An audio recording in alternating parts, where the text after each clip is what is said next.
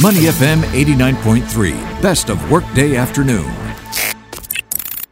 Market View on Money FM 89.3. Good afternoon and welcome to Market View. Wrap on Money FM 89.3. I'm Claressa Monteiro. It is Friday, therefore, I am joined in the studio by finance presenter JP Ong and on the phone by Geoff Howie, market strategic market analyst from the SGX. Gentlemen, it is Friday and what a week it has been. Uh, you can say that again, and definitely two big markers today this week was what you termed, and I will say you termed, a chaotic first presidential debate in the United States, and also the Golden Week holiday kicked off in China. This pretty much coloring market sentiment across the region. Also, a lot of trade activity not online today. Chinese markets mostly closed. South Korean markets also closed for the Chuseok holiday.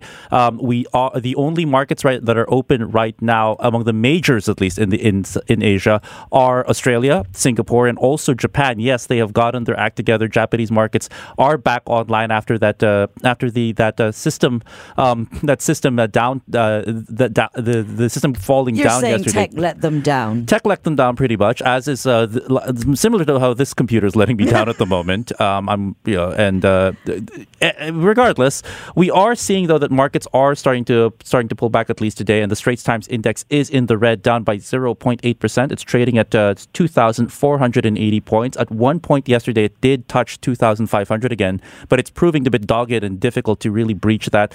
And uh, again, the Straits Times Index is uh, down with about 359 million Singapore dollars in total trades changing hands. 173 stocks, REITs, and trusts are in the red. There's 89 that are in the green so far today. And when you look at those markets that are open today that uh, that are still trading, the Nikkei 225 today has opened to losses about 178 points. The um, Japan Stock Exchange actually apologized for what they call the significant uh, for that glitch and uh, that prevented trading and forced them to close down on Thursday. And the ASX 200 today also falling by about one percent, and a lot of this also coming off of the back of uh, continued, uh, you know, uh, just con- continued uh, concerns that are that are coming out, emanating also from that U.S. presidential debate. Keep in mind, also earlier today we did get some confirmation from certain news outlets that it seems that the U.S. President Donald Trump and his wife, First Lady Mel- and First Lady Melania Melania seem to have t- tested positive for the COVID 19 virus after one of their aides also tested uh, positive for it. So this will probably be w- what's weighing on markets uh, market sentiment for the most part. And we're seeing at least uh, the markets that are open today are at least in the red. Yeah, that's exactly what's weighing. Um, so that uh, that was that that that was released. Uh, that was on his um, the president's uh, Twitter account. Uh, Did you notice it was one of the few times she, he referred to his wife as FLOTUS? FLOTUS, yeah. Yeah. So it is likely that yeah, it came from his aide Hope Hicks, who um, who who was diagnosed just before.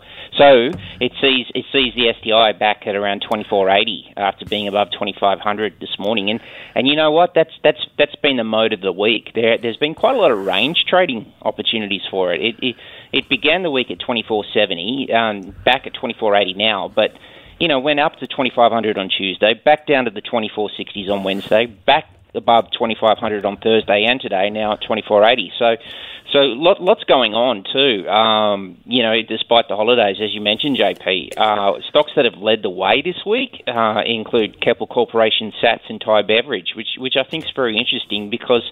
You know, those three stocks have been amongst our least performing 10 STI stocks in the first three quarters of this year, and it's not really so much a case of rotation of those outperformers into the underperformers because you've also got Mapletree Industrial Trust, Venture Corp, Maple Tree Logistics Trust, Ascendas REIT, and Wilmar, um, also amongst the strongest stocks this week. So I think it's just obviously increased investing scope. We're getting more information now um, on how the third quarter has shaped up economically, uh, and I think the scope for um, for investing mandates is, is widening somewhat uh, touching on the uh, performance of Keppel Corporation, I mean, of course, they are down by 2.9%, but earlier this week, it seems that markets did, uh, the, you know, investors had their interest piqued when Keppel Corporation indicated, Jeff, that there's about 17.5 billion Singapore dollars in assets they want to monetize, 3 to 5 billion dollars that they want to unlock in terms of value. And also, I think what really caught the attention of folks is that uh, they are going to conduct that strategic review of their offshore and marine sector, which again raised yeah. chatter and uh, talk about potential merger with Sembcorp Marine down the road. But the thing is, too, Jeff, and I do want to get your thoughts on this. Mm. You know, when you, a lot of this still is chatter on the floors at the moment, and you know, and it, it has been pervasive for quite a couple, uh, for for quite some time now. Uh, but at the moment, we don't really have anything definitive from either side that this is a direction they want to pursue. However, markets seem to have been trading on this quite a bit. What do you make? What do you make of uh, the increased activity in this particular sector, and the fact that you know we're still trading on people on on what some might actually say is potential speculation? Well, look, this is this was sign, sig, signaled pretty strongly. I thought in the third, in oh, sorry, the second quarter, first half uh, corporate announcements across the board in, mm. in most of the, most of the, most of the stocks that are listed here.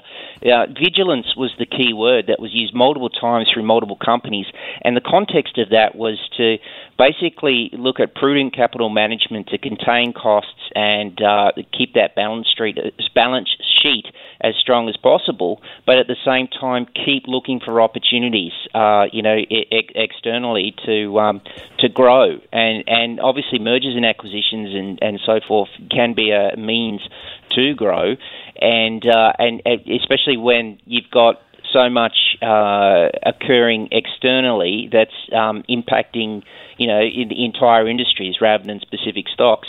So, uh, you know, you, have seen the the how Sembcorp Industries has, you know, it's a uh, it's a focused utility play, how that's performed. So, you know, basically providing value for shareholders is is is a key. Um, we, even with Wilmar, you know, Wilmar in regard to its China listing, it has consistently maintained its motivation to list on the ChiNext board is about unlocking value for shareholders, mm-hmm. um, and that's you know we saw we saw it had a, a very good uh, response in its ballot this week, um, but predominantly you know, unlocking the value. It's it's it's a it's a consumer staple stock selling consumer products in China like cooking oil, and you got to remember there's um, there's 250 times as many consumers in China as there is in Singapore. Mm-hmm. I think for, for, you know for every for every, every customer that you, you would have in Singapore, for instance, you've got 250 in China. So um, there's a there's a branding and a name there, and, and, and we're seeing a lot of companies basically look um, you know look look within and, and, and,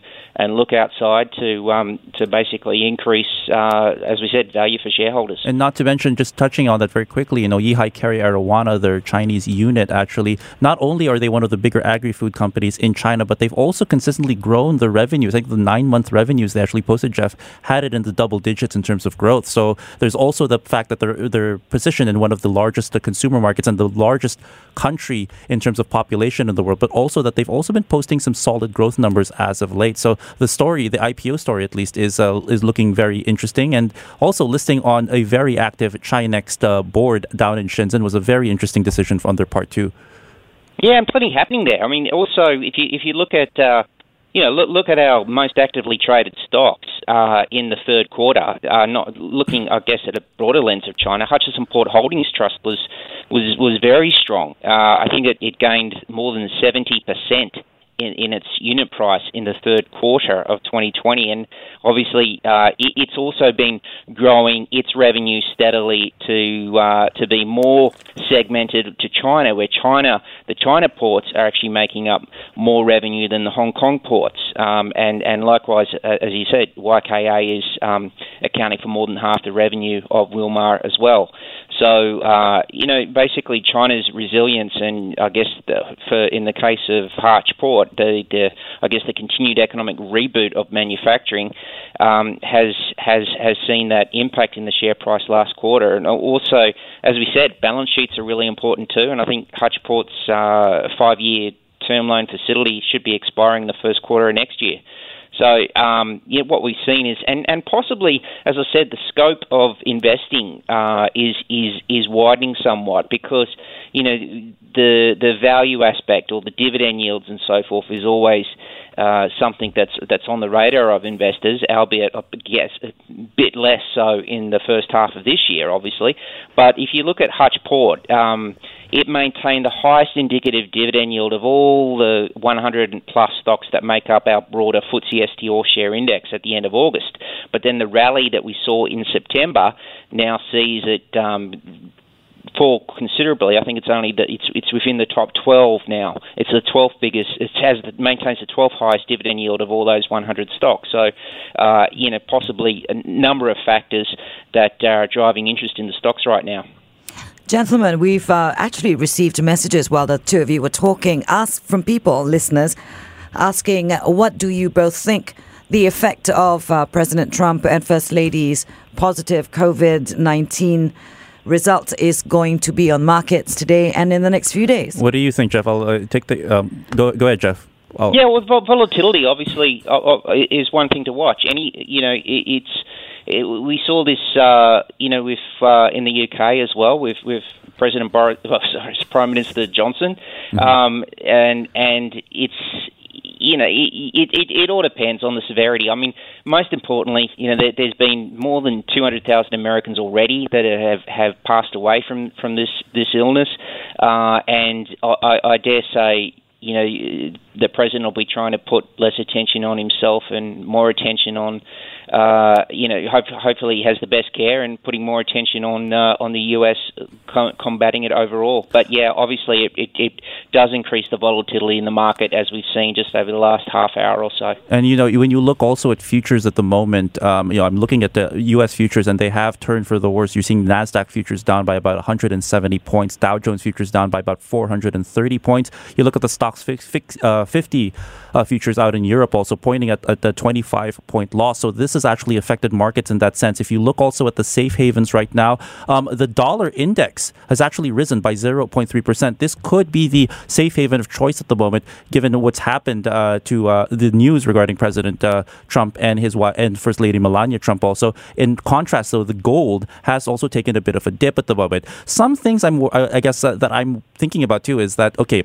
he's tested positive now. It is October two. The next debate is uh, scheduled on October 15, and it, usually a quarantine period is about 14 days. So how will that shape the upcoming debates? And will this become a talking point in the next debate? We just saw how fiery that first exchange between Trump, uh, President Trump, and Vice Pre- former Vice President Joe Biden was. Will this factor into it, and will this also shape uh, the the discussion moving forward? Uh, you know, and how will President Trump react to this if and we do and if he does get uh, come out of uh, recover from COVID nineteen in time for that second debate? I think these are some of the things we're going to have to watch out for that might shape a lot of this. Maybe, as, as Jeff mentioned, really it's watching out for the volatility more than where things are moving. There's another question that we have to ask ourselves. Both President Trump and Vice President Joe Biden were in a room, although safe distancing go. was practiced. Does this in any way put Joe Biden in a vulnerable position? I mean, they, were, they did hold the debate, uh, and there was a lot of uh, raised voices, mm-hmm. and it is it was a closed uh, clo- it was a closed venue as well. So I mean, I don't I just hope that the ventilation systems were were fine. And how separated were they backstage? Exactly, that's another question, right? So yep, and and that, those questions uh, fuel the volatility in those index futures. Mm-hmm. Uh, you know, that's that's that's that's that's just what it is. Um, but then, you know, I, I guess if you if if they're looking for um, you know resolution going forward, I guess you know are the are the debates really necessary? I mean, you know, the um, debates in the past there's been a lot of commentary on do they really actually matter? Or do they actually does the winner of the debate obviously win the election? Not not in his, not in the past. So uh, you know, I guess focus will be more on making sure uh, the both the um, the nominees, uh, you know, that they're both well and can uh, and, and, we can actually have the election on on the third of November.